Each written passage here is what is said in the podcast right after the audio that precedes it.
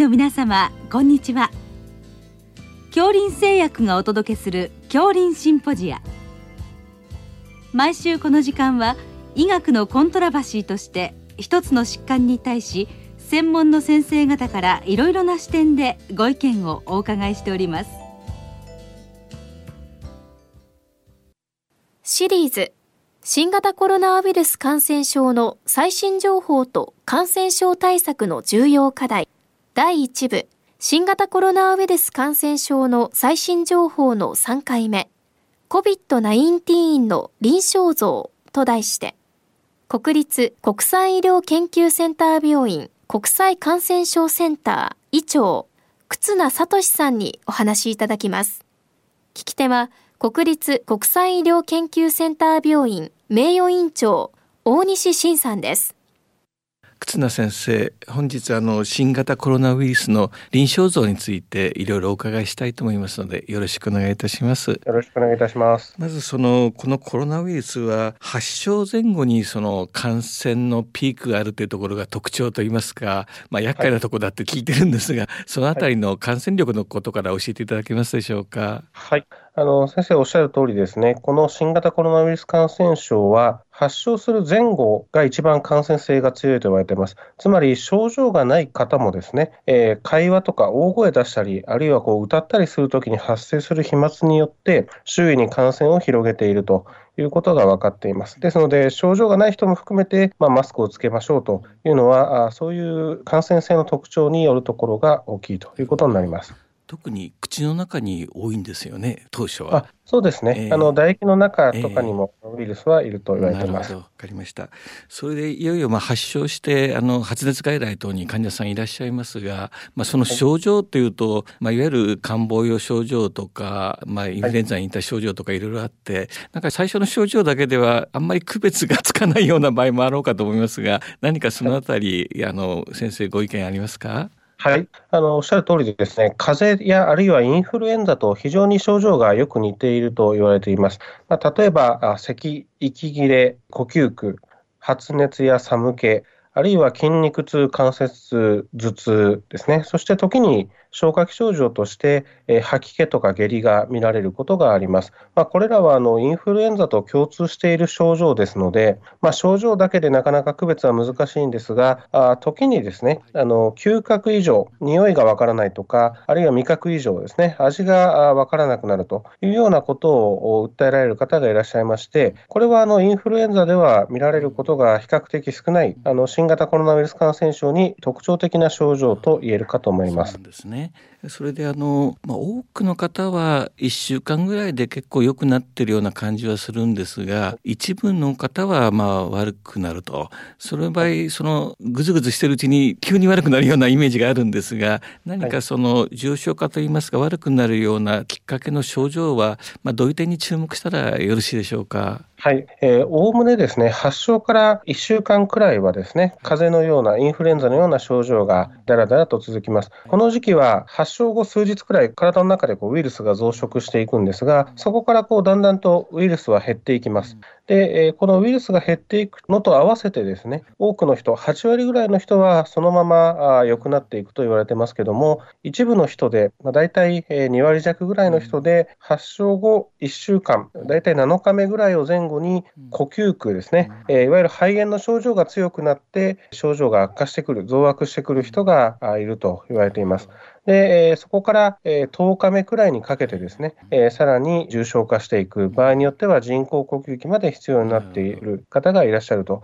いうことで、この発症7日目から10日目くらいがですね、特にその注意を要する期間ということになります。なるほど。そうしますと1週間ぐらいぐずぐず症状が続いている人はちょっと要注意ということなわけですね。そうですね、うん、はい。あの特に、えー、重症化のリスクが高い方ですね、えー、高齢者や基礎疾患のある方はこの発症から7日目以降特に注意が必要かと思います。それであの、まあ、いよいよ重症化した場合はどういったことが起きてくるんでしょうか？はい、えー、重症化してくる場合にはまずあの酸素飽和度がですね低下をしてきます。ですので酸素投与が必要になってくるんですけれども、まあ、通常のその酸素投与でも体の中の酸素が十分足りないということになれば、まあ、例えばネーザルハイフローであるとか、NPPV ですね、非侵襲性の陽圧換気、まあ、それでも難しければ、えー、人工呼吸管理ということが必要になります。NPPV に関してはですね、えー、陰圧室であれば、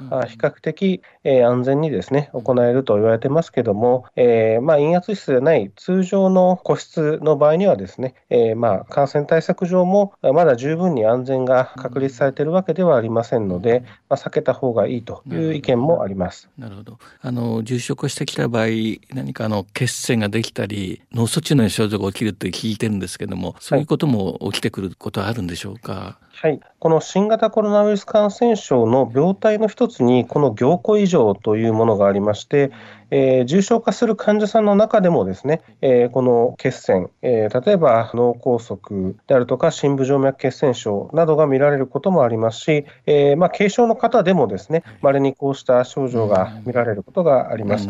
えー、ですので、えー、その治療でですね、その抗凝固薬、はい、えー、例えばヘパリンなどを使うことによって、うん、えー、予後を改善することができるのではないかというような知見が、この数ヶ月くらいでですね、集まりつつあります。なるほど。あの先ほどあの重症化リスクの話が少し出ましたが、まあ年齢とか、はい、いろんなあの持病ですね、その辺がリスクになると聞いてるんですが、はい、特にどういったリスクが大きいっていうふうにお考えでしょうか？はい。まず重症化のリスクとして、はい、えー、一番最初に挙げられるのは年齢ですね。はい、えー、特に60代以降、60代、70代、80代、年齢が高くなるにつれて重症化リスクが高くなると言われています。えー、それ以外にも性別で言いますと、男性の方があ女性よりもですね、えー、致死率が高いということで、まあ、これはあのなぜなのかということに関してはですね、まだはっきりと分かっていないところはありますが、まあ、性ホルモンなどが関連しているのではないかというふうに言われています。なるほど。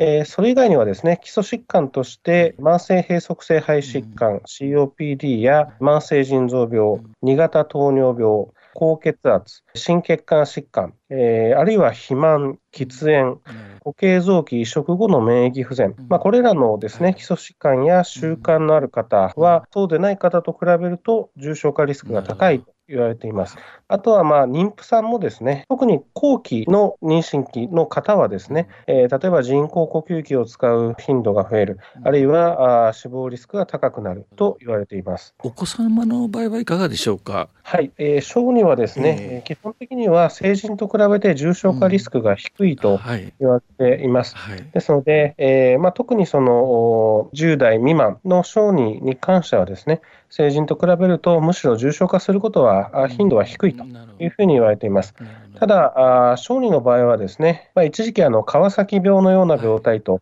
言われていましたけども、発熱や発疹、あるいはその心原性ショックのようなですね重症化の病態になることがあると言われてまして、これはあの国内でもですね事例が報告されていますので、えーまあ、小児の場合は基本的にはあ重症化することは稀ですけども、うん、新型コロナの急性期が過ぎた後にですね、はい、そうした重症の病態に発展することがありますので、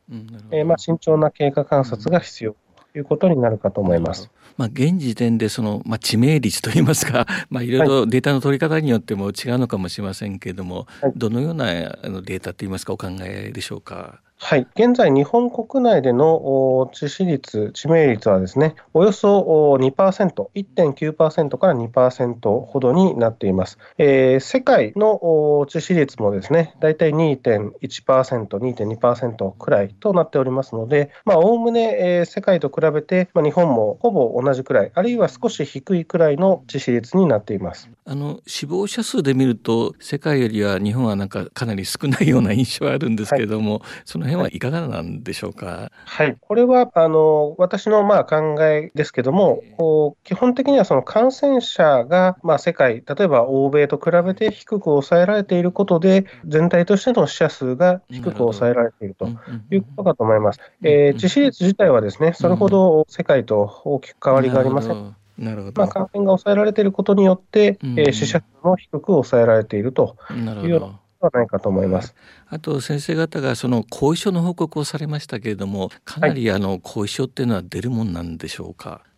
えーまあ、基本的にはですね、その重症であった人の方が後遺症というのは見られやすい傾向にはあるようですが、軽症の方も含めてですね、えー、この発症してから急性期が過ぎた後もですね、何らかの症状が続く、まあ、いわゆる後遺症と呼ばれるような病態が見られることがあると言われています。うん、えー、私たちの調査ではですね、国際医療センターに、えー、新型コロナウイルスと診断されて、えー、その後退院された方にアンケート調査を行ったところ、はい。うん、発症した後2ヶ月経っても、まあ、大体2割ぐらいの人が何らかの症状を持っていたと。でさらに4ヶ月経った後もですね、えーまあ、1割ぐらいの人が何らかの症状があった、えー、そしてさらに急性期にはですねあまりこう症状がはっきりしなかったえー、脱毛という症状がですね、えー、発症して大体2ヶ月ぐらいからこう顕在化してきてですね、まあ、それが4ヶ月ぐらいまで続くというようなことが分かりました。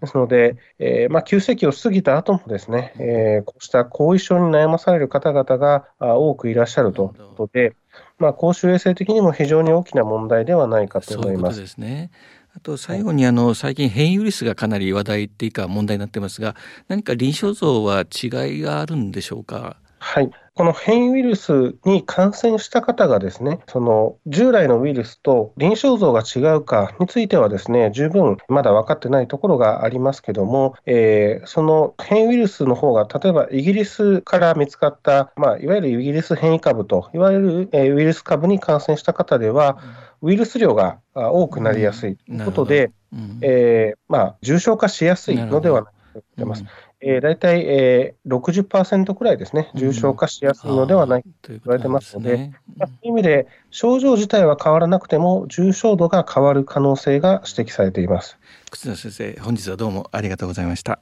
ありがとうございました。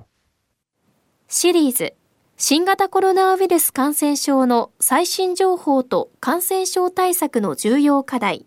第1部新型コロナウイルス感染症の最新情報の3回目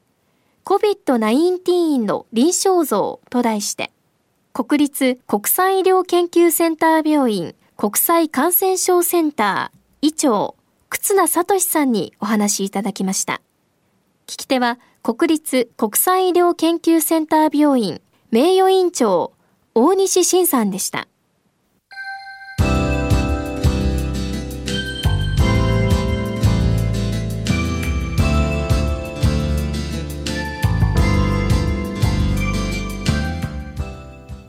れでは恐林製薬がお送りしました恐林シンポジア。来週をどうぞお楽しみに。